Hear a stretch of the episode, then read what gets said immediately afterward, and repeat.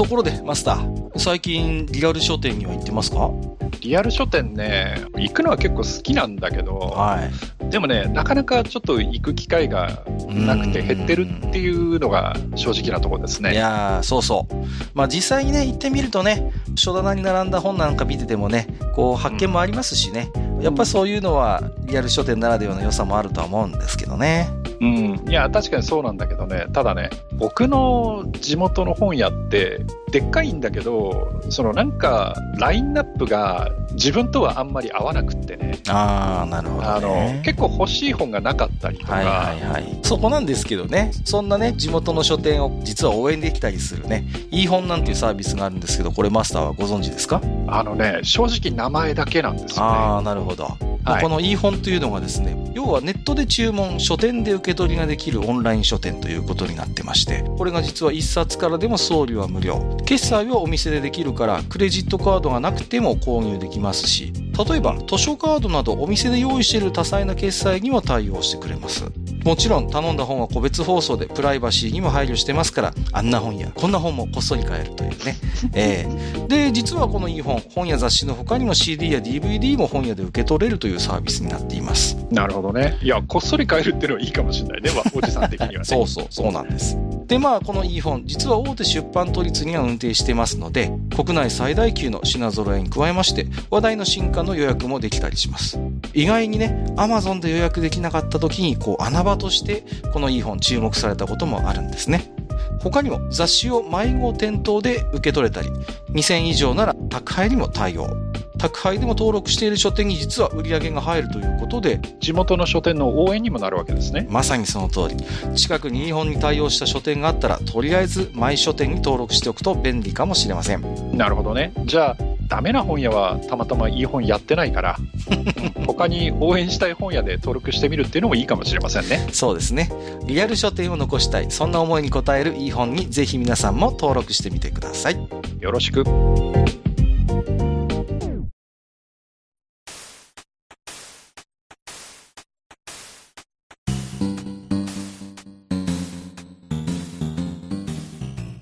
はい。えー、ということでですね、えーと、まあ、最初にちょっと愚者級では珍しい CM 音声がね、えー今流れていたと思うんですけれども、あのーまあ、今回この、実は、えー、いい本というですね、あの、オンライン書店サービスさんから、あの、ちょっとお話をいただきましてね。まうんあ、あのーまあ、この要はの枠、まあ、一つコーナーとして、えー、まあ、大学だとよく寄付講座っていうのがまああるんですけど、うんあの、寄付弱ということでですね、寄付弱。はいはい。はいえー、まあ、愚者級の課題図書という、まあ、えー一つシリーズをやっていこうなという話なんでございますよ。はは。はい。で、まあ、あの、この枠はですね、えー、オンライン書店いい本のご提供で、えー、お話をさせていただいております。で、まああのまあ、これ何をやるかと言いますと、まああのまあ、一応課題図書とお銘打っておりますので、毎回ね、えー一つの作品、えーこれはまあ、えー漫画であってもいいし、まあ、別に小説とか本であってもいいし、まあ場合によってはアニメなどでもいいというふうにさせていただいてるんですけれども、はいまあこれを課題図書と銘打ってですね、うんまあマスターと私とで同じ本をまず読んでみようと。で、まあそれでいろいろとその感想なりをですね、こうお互いに喋ってみようじゃないかという企画なんでございます。はい。はいはい。えっ、と、まあね、あのーお断りとしてはですね、まあこういうスポンサーでいただいている枠ではあるんですけれども、うんまあ我々、あのー正直な人間でございますので、正直ね。はい。まあ、忖度なしで、まあ、面白いところは面白いと。そうでないところはそうでないと。まあ、いい部分もそうでない部分も、まあ、あくまで我々の感想ということなので、えー自由におしゃべりしていこうじゃないかということでございます。で、今回は、まあ、1回目はね、えーちょっとあのーまあ、せっかくなんで、あの、ご担当の方からですね、ご指定をいただいた本をこれからご紹介させていただくんですが、次回からはですね、えーまあ、リスナーの皆様からも、えーこういう課題図書どうですかということで、えーご意見なりをね、えー募っていければなと思っておりあ、ます。募集も OK なんですね。えー募集も OK とさせていただきまして、太っ腹っすね。気前がいいというか、ね。なかなかね。うんそうなんですよ。で、あの、これどこにじゃあ、あの投稿すればいいのかということなんですけれども、うんあの、まあ、えーちょっとね、リスナーさんからちょっと以前ご紹介というかご要望もいただいておりました、あの、掲示板をですね、今、あの、愚者級のブログにですね、用意させていただいておりまして。そんなもんあったね。そこのトピックの一つにですね、この課題図書というトピックを作らせていただいておりますので、まあそこにですね、あの、我々お二方、こんな本どうですかこんなアニメどうですかということでいただければ、まあ、その中から我々がちょっとチョイスをさせていただきまして、えー、お話をさせていただくと。で、まあ、あの、お断りとしてはですね、あの、必ずしも、えー、褒めるとも限らないし、うん、まあ、そこはね、正直に我々もね、変な忖度なしに、えー、思ったことを喋っていこうということなので、自分がいいなと思ってあげた作品を、まあ、我々二人が、まあ、えー、そうでないことを言っても、転んでも泣かないということで、うんうん、そこはちょっと一つお断りということで、えー、うん、まあね、この本、僕は面白く読んだけど、この二人はどう思うかなとか、まあ逆にね、うん、僕はそんなに面白くなかったけど、まあ、もしかしたら違う視点はで見れば面白いかもしれないなっていうのもありかもしれない。まあ、そんなこんなめんどくさいおっさん二人をぜひね、出しに使っていただいて、えー、まあ、えー、そういう本などね、本やアニメ、えー、ご紹介いただければということなんでございます。はい、で、まあ、あんまりね、ちょっと長編はちょっとね、あの、なかなか我々もこう、時間も時間でございますので、うん、まあ、できれば、まあ、あのー、そんなにこう長いものではないもの。例えばやっぱりアニメであれば、まあ、例えばこの作品のこの回を見てほしいとか、あるいは第1回だけでもちょっと見てくださいみたいな、そういう形であれば大変助かるのかなとは思っているんですけれども、まあね、まあ、とりあえずちょっとまあ、脳書きをこれぐらいにしてね、早速、はいはい、えー、第1回目の課題図書ということで、えー、うん、お話をさせていただきますと、えー、今回取り上げる本は、えっ、ー、と、コミックになりますね。はい、えー日本文芸社で、えー、出しております、一級建築士かな子の設計思考というコミックでございますね。うん、はい。で、えっ、ー、と、この本はですね、えっ、ー、と、漫画娯楽ですね、という雑誌に、えー、月1で連載されてるのかなはい、えー、作品でございまして、まあ、あの書かれている方、えー、は、えー、木野仁先生というね、はい、うん、知る人ぞ知る、はい、はい、ございますね。はい。まあ、あのーどちらかというと、こうね、あの、エロ漫画の世界では有名な、え先生でございまして、まあ、あの、非常に人気もあるし、知名度もある先生ですね。あの、パンツの描写に定評があるとよく言われますけれども。どちらかというと、あの、両辱系のそうですね。どっちかというと。書くカッターそうですね。はい。割とまあ、あの、長くキャリアをそちらで積んでいらっしゃいまして、まあ、エロ漫画の方はまあ、一度卒業ということでね、筆を置きまして、あの、実はちょっとこうペンネームを変えてね、あの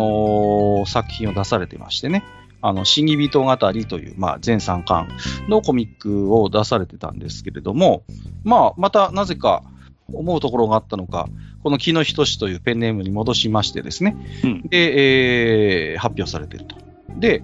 まあ、この漫画がどういうものかと言いますと、まあ、あのー、主人公がですね、えっ、ー、と、まあ、かな子という、まあ、えー、女性になるんですけれども、あのー、まあ、仕事としては、まあ、建築事務所をやっているんだと。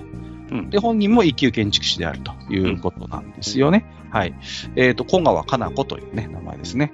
で、あの、この方が、まあ、建築事務所なんですけど、面白いのは、まあ、あのー、立ち飲み屋さんを一緒にやってるということでね。うんうんうんうんまあ、ですからそこにこう、お客さんがやってきたりとか、まあ、そういう出会いもありつつということですけれども、で、まあ、その、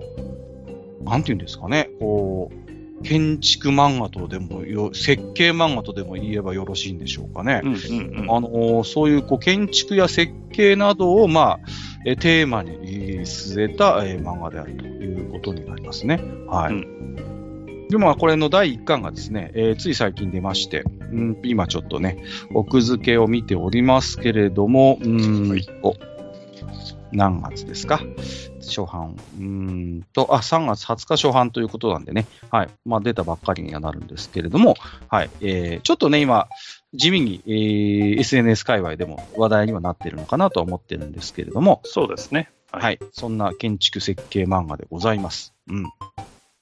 で、まあ、あのー、ご存知の方もね、いらっしゃると思いますけども、この木下先生自身もですね、実は、えー、一級建築士、えー、それから一級建築施工管理技師という資格をお持ちでいらっしゃって、うん、えー、現に実はそちらの方でお仕事をされていた経験もおありの方なんですよね。うん。で、まあ、これは結構エロ漫画家時代からそれなりに知られてまして、まあ、エロ漫画の割にやたらこう、パースが きっちりしてるとか、やたらこう背景の描写がすごいこう、なんていうのかな、あの、正確で非常にパースに狂いがないなんてことを言われてたこともあるんですけれども、うん、まあね、そんな方が、まあご自身の専門分野である、まさに建築や設計の一つテーマに、えー、今回コミックを書かれていらっしゃるということなんですよね。はい。はい。では、今回これが課題図書ということで、えっ、ー、と、マスターも私もまあ読ませていただいたんですけれども、はい。さて、まあ、あんまり私ばっかり喋るのもあれなんで、どうですか？こう、ざっとこう、一読してみて、マスターはどういう印象をまずお持ちでいらっしゃったのか、そのあたりもちょっと聞いてみたいんですけど。はい。えっ、ー、と、まず、実はですね、これ、あの、イーホンさんからお話をいただく前に、はい。あの、実はこの本の存在を、その先に知ってまして、おおなるほど。ちょっと読んでみたいなとは思っていたんですよ。はいはいはい。で、ちょうどトゥギャッターで、えー、っと、なんか建築士界隈でちょっと話題になってて、うんうん、はいえー、その業界の人が読むと、まあ、あるあるっていうかね、うん、そうそうそうみたいなその、えー、同意するところとかうなずくところっていうのがすごくたくさんある。えー、っていうことでかなりその高評価されてるというトギャッターのまとめがあるんですけど、はいはいはい、まあ、それもちょっと読んだもんですから、ああ、じゃあちょっと読んでみたいなと。はい。いうところがあって、たまたま、あの、イーホンさんからこういう、どうですかという提案がちょうど来たので、ああ、なるほど。まあ、自分にとっては渡りに船だったんですよね。うん、はい。で、実際に、まあ、えー、書店に行って、まあ、買いまして、読んでみたんですけど、はい。あのー、ちょっとここからはね、あのネガティブな話になっちゃうんですけど、はい、まあ、あの昨日、ひとし先生の漫画は、まあ、そのエッチなやつを含め、はい、というか、エッチなやつをいくつか読んだことあるんですよ。うん、はいはい、で、えー、っと、その当時から、あの、えー、なんていうんですか、その、木野仁さんのその、シナリオの、うんうん、その展開の仕方、はいはいはい、お話の進め方、うん、っていうのが、正直自分にはあんまり合わないなるほど。んですよ。はい。っていうのがもともとあったんですよね。うん、で、そういうのがあって、で、今回このかなこのっていうのも読んでみたんですけど、やっぱりそこがね、ちょっと自分的には引っかかるところがあって、うんうん、なるほど。はいはい。あの、話がなかなか入っていかない。うん。あの、自分としてはですよ。あの、他の方は知らないですけど、自分としてはな,、なかなかこう話がスッと飲み込めないっていうところが、やっぱりちょっとあって、はいえー、正直ちょっと読むのに難儀したというところがあります。うん、で、あとね、その、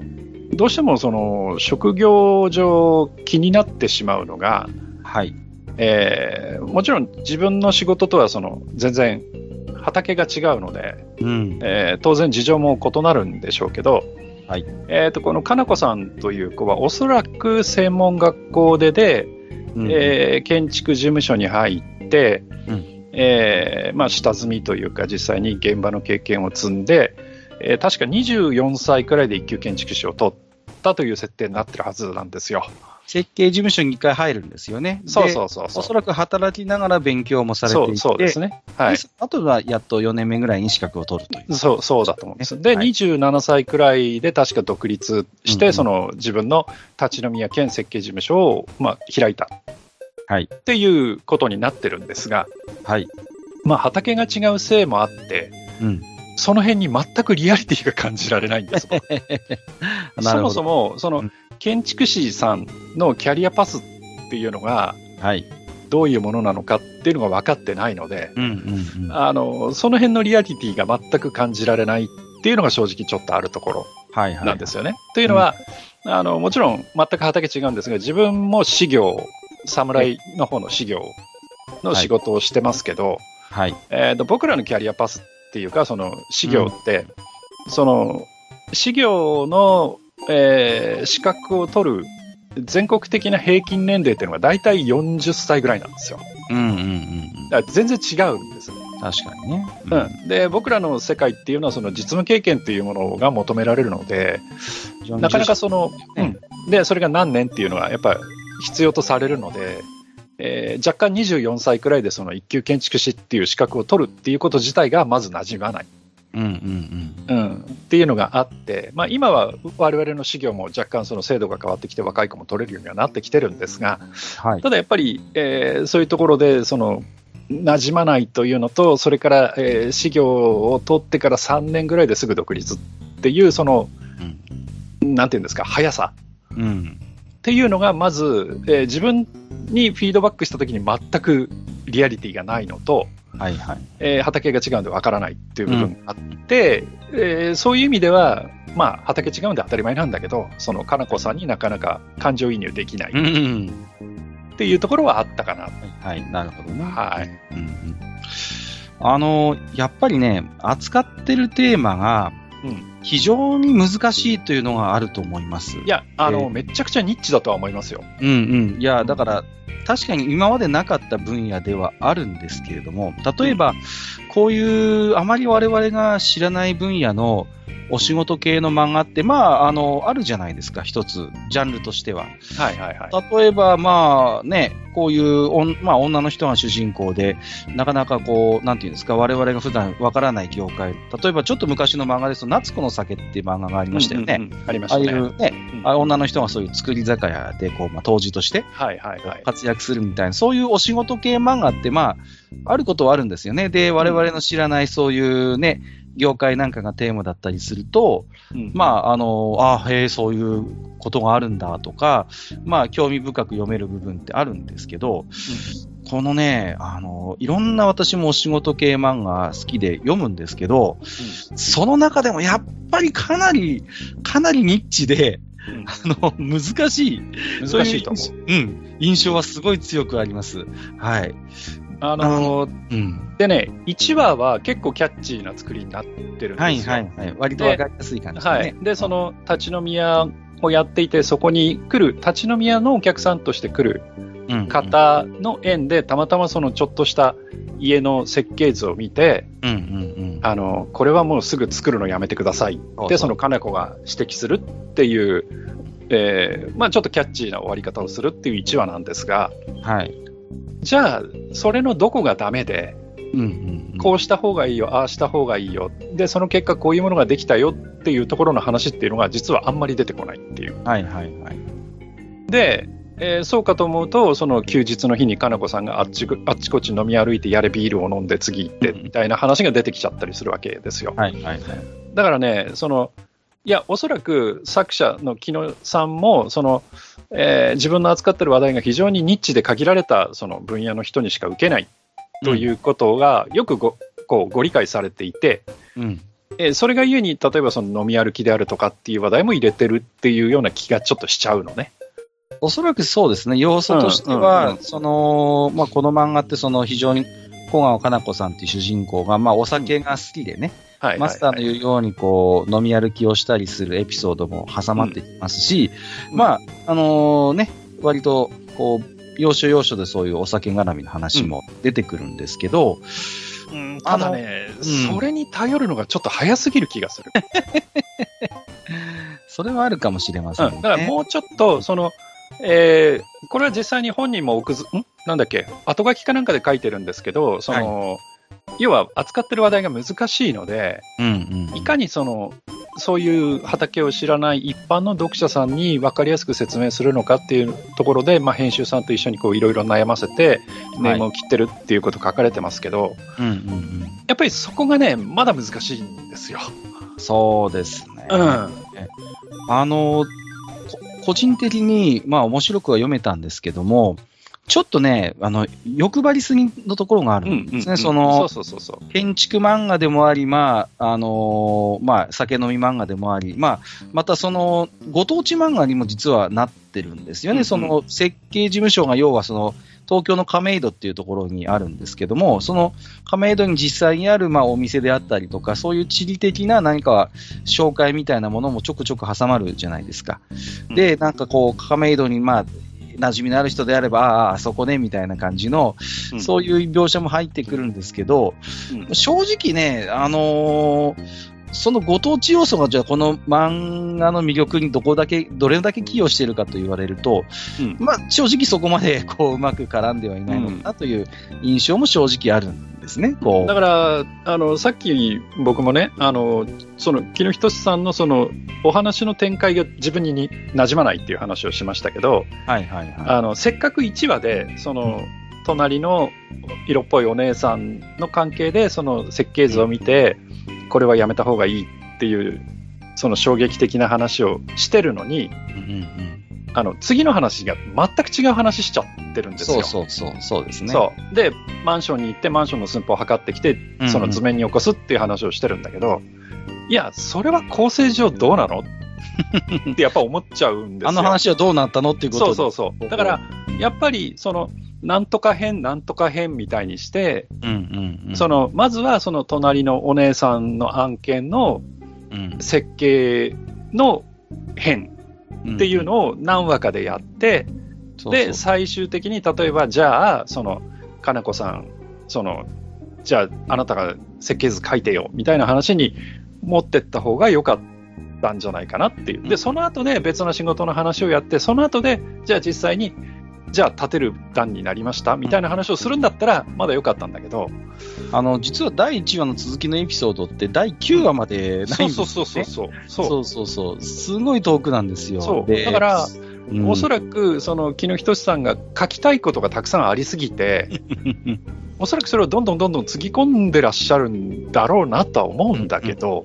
そこはやっぱりね、あの、編集さんがきちんと舵取りをするべきなんじゃないかなって、個人的にはちょっと思っちゃったんだけど。そう、まあ、1話に出てくる、その、隣のスナックのね、うん純子さんが、まあ、なかなかこう、キャラも立ってて、そうそうそうそうなんかちょっとこうね、少しその建築にこだわる、まあ、ちゃんと悲しいというか、ちょっとそういう、割とシリアスな背景もあるんですよね、この線に。だから、割と、だからそういう意味でキャラ的にも、そういうエピソード付けができてるいいキャラクターなんですけど、全然途中ほとんど出てこなくて、ちょこちょこ。ちょい役では出てくるけど、結局、メインで出てくるのって9話まで待たなきゃいけないんですよね。で、そう。で、9話も結局、その、純子さん自身はほとんど出てこなくて、うん純子さんの、まあ、弟の設計を本格的にまとまとめ、なんてま、任せられて、うんで、まあ、そこでちょっと、あの、かな子のちっちゃい頃のエピソードなんか、思い出話なんかも入っててっていう、ここもちょっとね、うんうんうんこのエピソード、この回に入れる必要あったかなっていうのもちょっと正直思うし、この、うん。これはこれでいい話ではあるんだけど、その、そう。弘前のね、田舎のエピソードが挟まってて、うんうん。だけど、どうかなっていう、ちょっとね、うん。うん。ここにこのエピソードを挿入する必然性がどこまであったのかなっていうのもちょっと、うん。まあ、あの、やっぱ感じましたしね。うん、だから、こう、なんて言うんだろう、その、知的興味をかき立てるっていう部分と、はいはい。あとはその、お話としての面白さで引っ張っていくっていうのって、うん。それぞれこう、両輪になるはずなんですよ。はいはい、そうですね。うん。なんだけど、なんかその、えーどっちかっていうと、その、お前、こう、読者に対して君たちこういうことを知ってるかい知らないでしょ？こういうことあるんだよ？っていうのをどんどんどんどん出してくるっっていう感じにちょっと見えちゃって、そうなるとお話を追いかけてる側としてはお腹いっぱいになっちゃうんですよ。うんうんうん。うん。あのーおそらくなんですけど、まあ、うんこれが、まあ、掲載誌は、あの、週刊漫画娯楽なんですけど、はいはい。あのー月に一度の連載なんですよね。うんうん。で、例えばこれがね、あの、毎週連載とかだったら、はい。例えば我々の言っているそういうストーリーのつながりみたいなものも、うんより強くこう意識される読み方になると思うんですよ。その娯楽をうん定期的に読んでいる人であれば。だけはいど多分、この漫画ってそういう月1連載なので、おそらくこう、娯楽を定期購読している人も、あれど前のエピソードなんだっけみたいな感じで、うんあんまり印象に残んなくなっちゃってるんですよ。だはから、あえてだから多分こういう飛び飛びの、基本的にストーリーにつながりのない単話エピソードのつながりというような作り方を多分してるとは思うんですが、ただ、どうしてもこうね、1話に詰め込むには、ちょっともったいないというか、うん。もう少し、あれ、この話の続きどうなるのかなみたいなものが割とあるので、そうそうで、ね、うん。単行本になっちゃうと、それが顕著に出ちゃうから。出ちゃうんですよ。そう我々うん。こうやって読んじゃうわけだから、そうそうそう。すると、あれあれなんかもうまた全然違う話、あれまた全然違う話みたいなうん。感じになって、ただでさえ結構、なんていうのかな、そういう建築系の我々あんまり馴染みのない用語だったり、はい、はい。まあ、専門的な知識を紹介する漫画なので、あのー消化しきれないうちに次のエピソードが始まっちゃうっていうのだから、そうそうそうそう。もうちょっと、まあ、例えばその、一つのテーマがあるならば、うんそれを何話かに分けて、もう少しこう、うんゆっくり時間をかけてこう、説明するような作り方でもよかったのかなとは思ったりしますよね。だから、1話のね、意味軸もその、1話の、その、この設計図で家を建てるのは危ないって指摘するのって、はいはい。それって耐震設計の部分じゃないですか。うんうん、そうですよね。だったら、その耐震設計の話だけで、例えば2話、3話ってやった方が良かったんだと思うんですよ。そうそう。例えばね、今回はそのね、弟さんのまあ一つ図面が危ないっていう話になってますけど、例えば別の切り口で耐震設計の問題をあぶり出すエピソードも作れるはずなんですよ。うんうんうんうん。例えば、ね、何か本当に実際にこう、かな子がね、あの、出くわした物件で、もう現実に立っちゃってるけど、これって危ないよね、みたいなエピソードを挟んでもいいでしょうし、まあ、あるいはそのね、設計以外にも例えば素材であったりとか、立地的な視点でね、ここの場所は非常に地盤が弱いのに、こういう建物はどうかとか、あるいはこう、杭をどこまで深く刺すかみたいな、打ち込むかみたいな、いくつか多分耐震というテーマを取ってみても、建築や設計に絡むお話って、まあ多分まあ我々素人が考えてもこんなものできるんじゃないかなってちょっと思いついたりするわけです。うんうんうんうんそうすれば、うん。なんとよりその、あ、その耐震とか災害に強い弱いっていうのと設計建築ってこんなに大事なんだなみたいなのがより強く印象づけられるうんような気もするんですけど、もうあっさりと2話ではさっきマスさんというように違う話になっちゃってるので、そうそうそうそう。あれあれっていう。いや、だから、まあ、その、駆け出しのね、その、独立したあー建築士さんの日常と考えれば、うん。確かに、その、ずっとずっとね、ひ一件、一つの案件に、こう、ずっとこだわってるというよりは、今日はあれやって、明日はこれやってっていう、こう、とにかく入ってくる仕事をどんどんやっていくっていうのは、ある意味正しいのかもしれないんだけど、うんうんうん。でもそれは、そのお話として読んだ時にどうって考えると、はい。うん、どうかなって。だから、あの、まあもちろんジャンルも全然違うし、向こうはフィクションなんだけれども、あの、えっ、と、紛争でしたら、はったまでっていう漫画あるじゃないですか。あ、ありますね。はい。うん。あれ結構面白いんだけど、うんうん。あの、まあ、あれはものすごいフィクションだし、そのね、あの、八田さんがこう憲法の達人だったりっていう、まあ、少年漫画チックなそのぶっ飛んだところもあるんだけど、あれの面白さってやっぱりこう、まとめて何回かでなんとか変なんとか変ってちゃんとやってて、うんうん。決着をつけてから次に行ってるじゃないですか。そうですね。うん。で、あ、次はここういう問題扱うんだとか、なるわけじゃない。それこそウクライナの話もやったりしてたけどね、ねああの漫画では。はいだから、やっぱりそういう作り方の方が、あの、正直読者はついてきやすいんじゃないかなっていう気がうんうん。僕はしちゃうんですよね。そうですね。うん。まあまあ、あの、ちょっとね、あの、いまいちの部分ばっか上げて、上げちゃうんですけど、まあ、うん私がね、一つやっぱ好きなエピソードとしては、まあ、うん第6話の、あの、はいまあ、管理と管理っていう回があるんですよね。あの、うんありますね。現現場で悪戦苦闘っていうことで、うんうんまあ、あのーなんかちょっとパワハラっぽい、こう、上司が、まあ、久々にフラッと現れて、まあ、うん思い出話のエピソードがね、語られるわけですけれどね。はいはいはいはい。えーと、なんていう人でしたっけ？瀬古さんでしたっけね？なんかね。そうそうそう。っていう、まあ、あの、以前現場で、まあ、まさに一緒になった、うん、と上司と、まあ、いろいろ吸ったもんだがありながらも、まあ、かな子自身も非常に成長するっていうエピソードがあるんですよね。うん。んで、まあ、あの、やっぱりその立場が違う。ここのエピソードがすごい面白いのは、まあやっぱりその、なんていうんですか、その立場がやっぱり違うんですよね。この瀬古さんとかな子でもね。うんんで、瀬古さんは、その、いわゆる建築施工管理士っていう方を、まあ、やってらっしゃると。はいはいはい。ことなんでですよね。うん。で、非常にそうなんていうかな、まあ、同じ建築に携わる立場ではあるんだけれども、まあ、あの、全然その、なんていうか役割が違うというか、うん、うん、うん、っていう。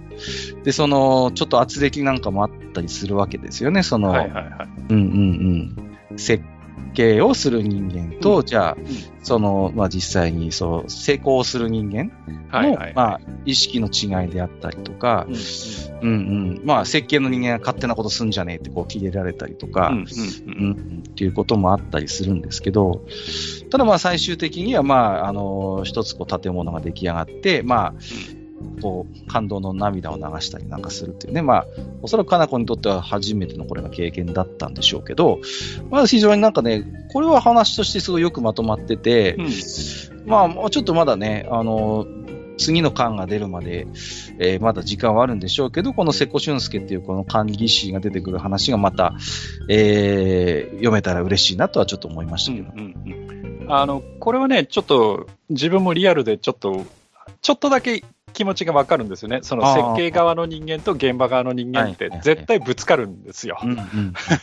それはね、僕らもよくわかる話なんですよね。うん、だから、うちらはどちらかというと、その施工管理に近い仕事をしたりする場合があるので、はい、それに対して現場の考え方とか、うんうんうん、いや、そんなこと言われたんで、そんなことやってたら、とってもじゃねえけど、仕事終わんねえよ、みたいなぶつかり合いっていうのがやっぱりあるんですよ。なるほどね、うん、お前ら現場のこと全然知らねえだろ、みたいなね。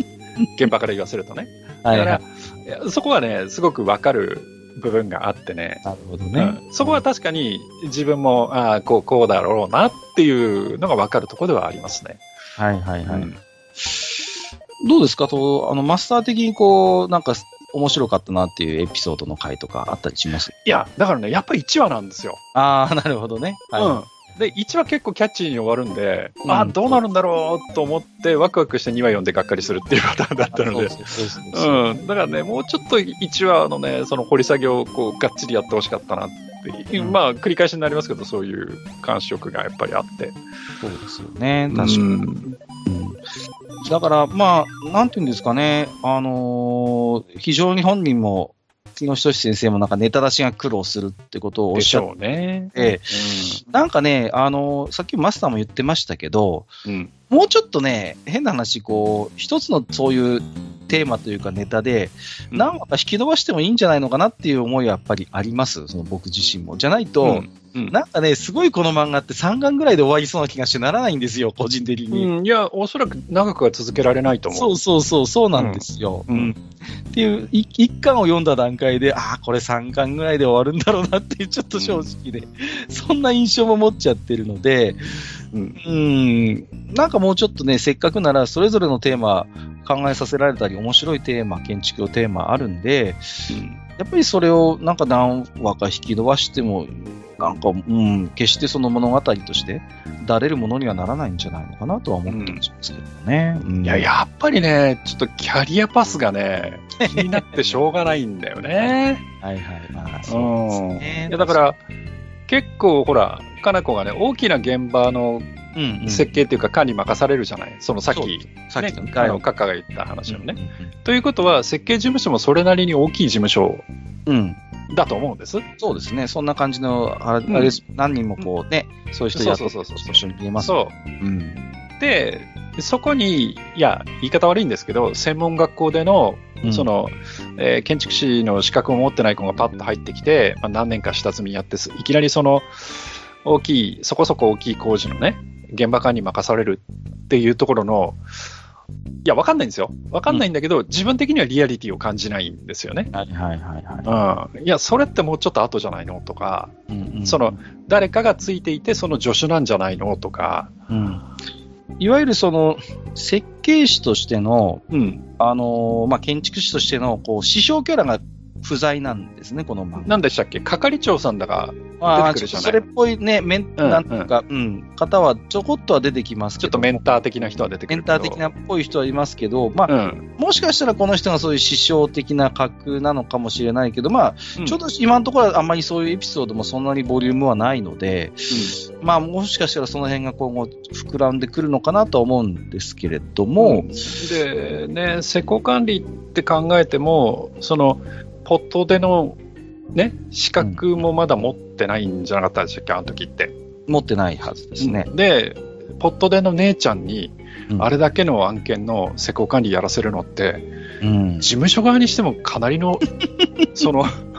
冒険な気がして、いやいや、あね、そういう怖さは逆に感じちゃうんですよ。まあ、そうですね。うんだから、それはでも、マスターならではかもしれません。そうそうそう。だから、いやいやいや。や、誰かそれ、ついてねえの？みたいな。後ろで誰かその、ね、腕組んで見てるんじゃねえの？っうんうんうん。ていう、うーん、でもそうは見えないんでね。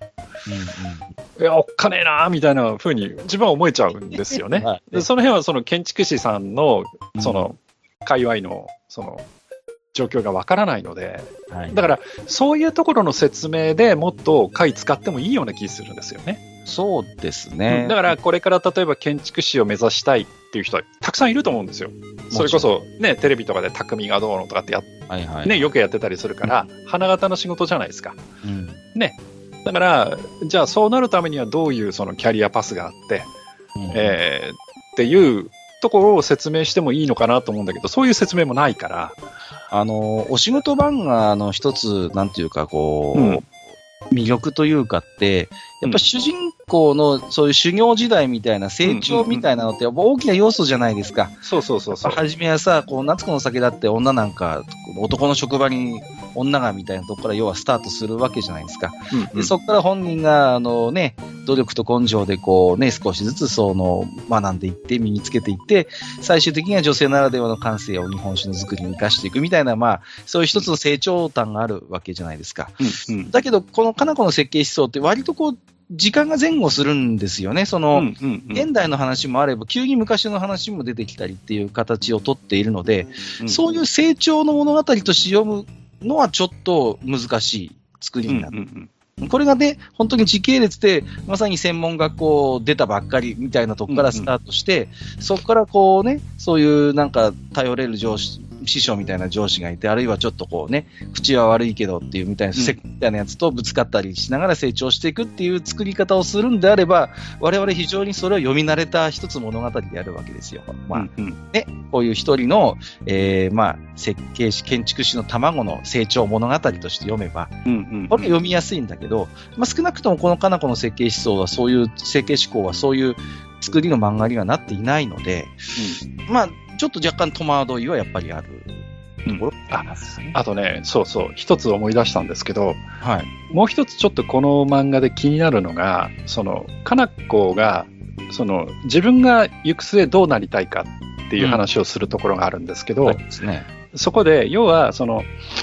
まあ言葉悪いですけど、その思考停止して、なんか、えー簡単な建物をポンポンポンポン設計してるような建築士じゃなくて、自分は建築家になりたいんだみたいな話するじゃないですか。で、その末は安藤忠雄だみたいなね、そういう話をするじゃないですか。あれって、その、実際こういう世界で働いてらっしゃって、この本を読んだ人からしてみると、こいつ生意気だなって取られないのかな？っ まあ、ていうのが正直あるんですよ。いねまあ。だから、ね、たかだか27歳の小娘がですよ、うん。ね、設計事務所を開いたばっかりの小娘が、その、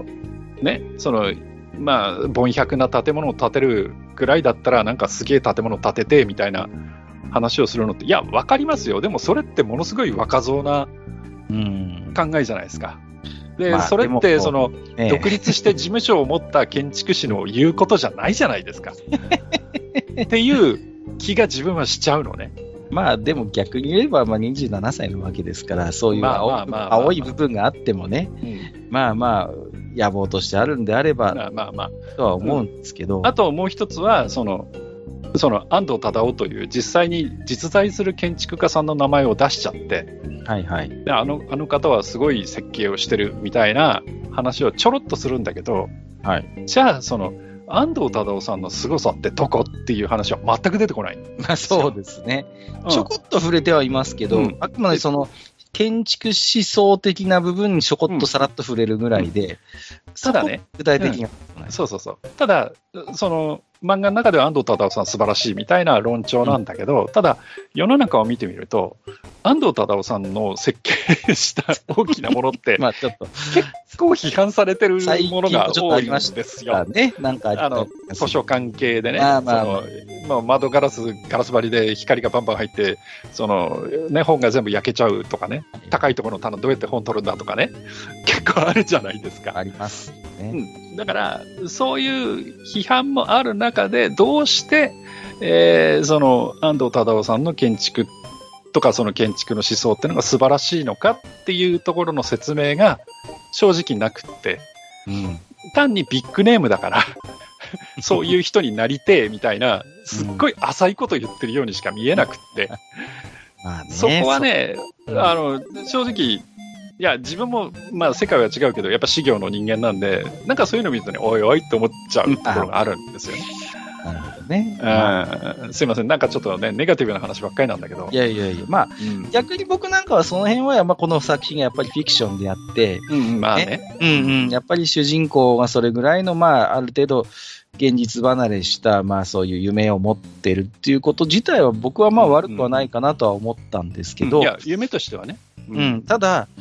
扱ってるテーマがテーマだけに、うん。それをやってしまうと、うん本当にあるある意味では命に関わることも当然あるわけだし、うんそこに住んでる人間が幸せになることもあれば不幸にもなることがあるっていう、そういう、まあ、うん。本当に、なんていうの、すごいシビアな世界の話じゃないですか、言ってみれば。うん、うん、ううん。ん、だからこそマスターの言うように、そこにね、何かこう、一本信念があるように見えない中で夢を語ってることの危うさっていうのもよくわかる、それは。うんうん、そんな世界、そんな甘い世界じゃないだろうっていうことは、うんうん、確かにだから、うん、だから、その、なんていうんですか、その、なんか大きなっていうか、すごく高い、その、理念とか思想とかを持って、えーそういう自分の持ってる理念とか思想とかを建築に反映させるっていうのも、それは一つのあり方だとは思うけれども、はい。じゃあ、その、施主さんうんうんうん。の立場に立って、たとえ小さな、ね、それこそ、うさぎ小屋であっても、うん。うん。でも、その、実際にその住む人たちのその利便性だとか幸せだとかライフスタイルだとかっていうことを考えてその人たちにとって最善のえー建築っていうのはどういうものなんだろうって考えるのもこれはすごく大事な建築士さんの仕事だと思うのでね。だって、マスター、うんあの、お家だって、建売りを買ったわけじゃないでしょ？違いますよ。うんうん。だから、私もそうなんですよ。だから、うんうん言ってみれば、マスターも私も世襲になった経験はある。そうそうそうそうそう。だから、まあ、変な話、こう、建築士さんとの関わりももちろん経験あるし、世襲と建築士っていう関係になったことがあるから、だからマスターの言うこともすごいよくわかる。うん。うん、だからね、そういうこと言われて、例えばそんな建築士さえお前ら貧乏人の建物なんか俺は建てねえんだみたいなことを言う建築士なんて絶対頼まないじゃないですか。絶対だ、だからね、ね、お前なん。かお断りだよってなっちゃうわけでしょ。もちろん予算もあるし、土地の広さもあるし、できること、できないことあるけど、だけどそこは、まあ、まっとうな建築士さんだったら、うんそこは施主さんと話をして、できること、うんできないこと、詰めていきながら、まあ、練り上げていくものじゃないですか、そうでそこが技術なんですよ。そうそうそうそう。ね。うんあの、だから、我々世襲の望みを、その形でね、考えることは難しいけど、逆にこういう方法でも、あなたの考えてらっしゃる気持ちいい、心地よい暮らしを実現できませんかって、まあそういう一つこう提案をしていく現実可能性の中から。これもまあ一つこう、立派な建築士のおスキルじゃないですか。うんうんうんうん、だだからね、やっぱ我々一応こう接種経験がある人間としては、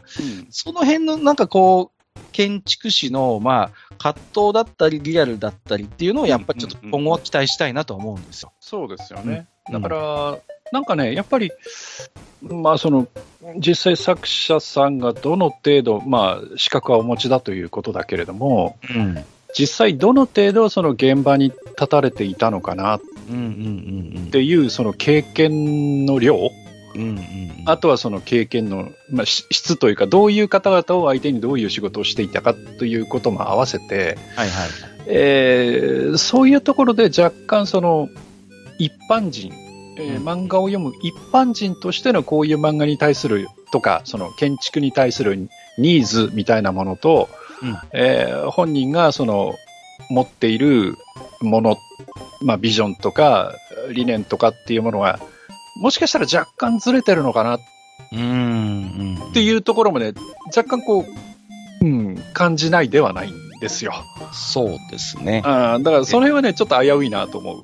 あのーこういうお仕事系漫画って、そのうん必ずしも漫画家の方自体が専門家でなくてもいいわけですよね。はいはいはい。夏子の酒だってそうじゃないですか。監修の方がちゃんといらっしゃって、うんうん。ねまあ、本人もそういう酒蔵とか取材されてましたけど、うんそれだけでやっぱ補えない部分は、そういう本当に専門の方が監修に入って実際漫画作ってらっしゃる。これが割とこういうお仕事系漫画では普通なのかなと思ってるんですね。こううんうんうん同じ作者の方で、道楽息子っていう、それこそ落語家の卵を扱った漫画もあって、これは確か柳家三座師匠だったかな。やっぱプロの落語家さんがちゃんと監修に入って、えーうん。作ってます。だこういう作り方がむしろ一般的で、はい。漫画それ自体がその専門家である例って実はまあ少ないんですね、こういうお仕事っていうのが。だけど、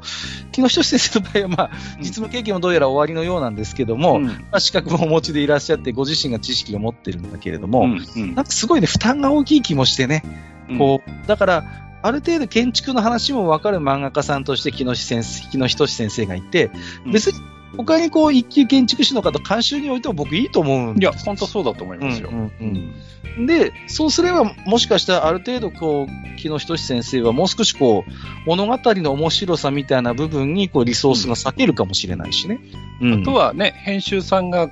今度はユーザーという目線で、うんうん。えーその物語を見たときに、えーまあ、ニーズだとかっていうものをどう展開していくのかっていうところをもうちょっと練り込んでいった方が、正直面白くなるんじゃないのかなってやっぱりいう気がね。こ、しちゃうんですよね。う、建築士の本会って、やっぱそう、接接種さんからお仕事を受けて、うん。その人とやり取りをしていきながら、いろいろ工夫をして、まあ、時には衝突することもあるでしょうけど、うんうんそうやって最終的に本当にいいものができたね、ありがとうっていうのが、まあ、言ってみればこう王道じゃないですか、我々の考えるそうだね。ね。そうだね。うんううん。ん最終的にはそういう路線にこの漫画もなっていくのかもしれないけど、少なくとも一巻を読む限りでは、まあ、散発的な建築絡みのエピソードが、まあ、ある種並列的に並んでいるような作りなので、そういうこう建築士の一つこう本会みたいな話には少なくとも今の段階ではなってないわけで、うんそこがね、ちょっと、まあ、僕らとしても物足りなさにつながっている部分はあるかなとは思いました。うんうんうんうん。あとはね、その、エロ漫画家さん出身はいはいはい。まあまあ、なんかね、本人も多分ね、意識してセクシュアリにはするまいするまいっていうのは思ってはいると思うんですよね、その、うんうんこれの一つ前の漫画は、まあ、割と本当にはっきりとしたエルグロ路線だったんですよ。ペンネームこそはいはい変えてましたけれどもね。うん。あのそうそう、私も前、あの、このこの先生の漫画追っかけてるんで読みましたけど、シミド語りは正直まあ、割と本当にエログロ路線で普通にセックス描写もあった、あるような、一般向け漫画ではありながら、まあ、セックス描写もある漫画だったので、はい。うーん、まあなんでしょう、揺り戻しかなんかわかりませんけど、その、あえてペンネームを戻して、あんまりこう、なんてそういう、できるだけそういうなんかエロ要素を排して、まあ、うん。作ってるんですけど、うーん、どう、どうですかねっていう、なんかその、うん、まあ、うんある種のそういう部分の木下先生を期待して読んでる人からすると、やっぱりある程度、ある種の肩透かし感もあるとは思いますし。いや、だかまら、僕らみたいなね、その、スケベなおじさんはさ、あはいはいはい。じゃあ、いつその、かな子のエロシーンが見れるんだろうっていう、どっかあるじゃない、やっぱり。どうしてもね、うん作者が作者なだけにね。かなこさんじゃなくてもいいんです。その隣のね、はいそのそう、そう純子さんね。純子ささんでもいいんだけど、ん。はいはいはい。いつそのちょっと色っぽい話が出てくるのかなとかっていうのがね、やっぱりちょっと思っちゃう部分はあるんですよ。いや、これはね、いけないことだと思うんいや、だけど。本当にね、正しい読み方ではないんだけれども。うん。うん、まあ、その辺は、なん、だからね、なんでこのエロ漫画家時代のペンネームに戻したのか、ちょっと意図はよくわからないんですけれども、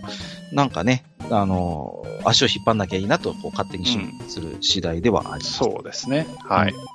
まあ、ただ、その、一番最初に話をしましたけど、あまり今までなかったジャンルのコミックであることは間違いないわけで、うん。うんうん、まあ、だから今後の展開によってはね、まあ、まだまだ化ける可能性もあるのかなとは思ってはいるんですけどね。ね。うん、まあ、やっぱり少なくとも今の時点では、この木野仁先生にしか描けないジャンルの漫画にはなっているもちろんね。うん、思いますので、まあね、ちょっと我々としても、まあ、いろいろ言いたい放題言ってきましたけど、はいはいはい。追いかけていくのかな、多分。うん。うんちょっとここでやめるかやめないか分かりませんけど、うん。まあ、正直ちょっときついかな。あ、そうですか。マスター、うん個人的にはね。なるほどね。うん。まあ、えー、そんな漫画でございましたという。はい。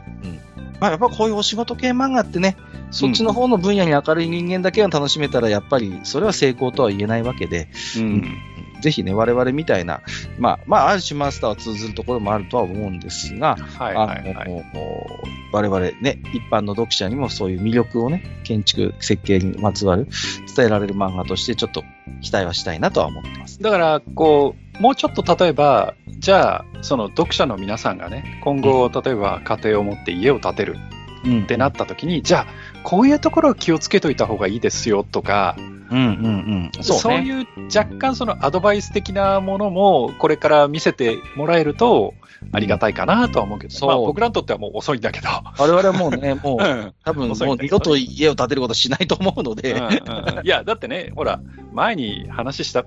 それこそ弱で話したことあるかもしれないけど、ね、家なんてほら、3回建てないと、そう、本当にね。満足なものできないなんて言うじゃない、うん、だから、じゃあ、どうしてその3回も建てないと満足できないのか？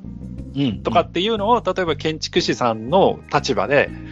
いや、こういうところがどうしても、こう、ぬ抜け気味っていうかね、その家をつ作ることを考えていったときに、どうしてもこういうところがおざなりになっていいってしまうんだよね、みたいなことっていうのはもちろん、あの、知見をお持ちだと思うので、そうですね。うん、そういうものを提供していただけると、読む方も、ああ、なるほど、なるほど、うんうんって結構食いついて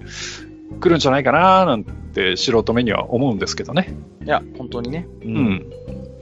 まあでもね、この本当に建築とか設計の世界って、まあ、うん。できたものがね、まあ5年、10年でなくなる類のものではないわけですから、はいはいはい。まあすごい、そういう意味で言うと、まあ、あのー物語として非常にこう壮大にもなりうるし、そこにいろいろ要素を詰め込んで、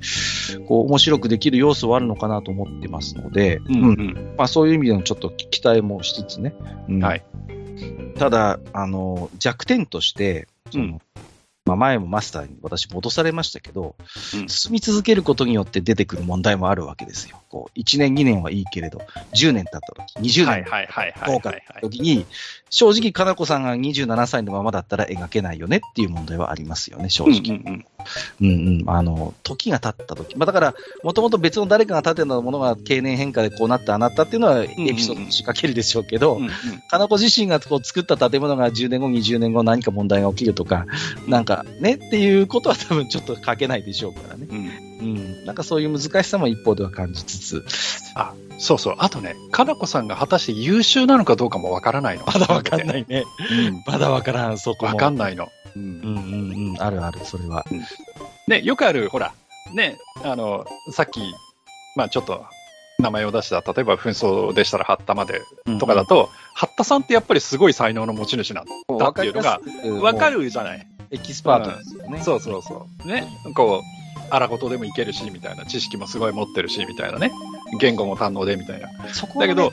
中途半端感があるのよ。まあ、未熟ならはっきり未熟で、そうそうそうそうそうちょっと。ずつ成長していく。でも僕はありだと思うし、うんそれこそ八田さん方式で、もうめちゃめちゃ優秀で、うん。ね、あの、ほ一般の普通の建築士では気づかないようなこともズバズバ指摘する気持ちいいみたいうんうんな、そういうわかりやすい作りにはちょっと、まあ、なってない。そう。だまあ、ある意味、リアルなんだと思うんだけどね。まあそう、だからこそね。うん。うん。だからでも、それこそさっきも言いましたけど、せっかく漫画で描くならっていうところもある。そうそうそうそフィクションからフィクションのやっぱりね、う。うん。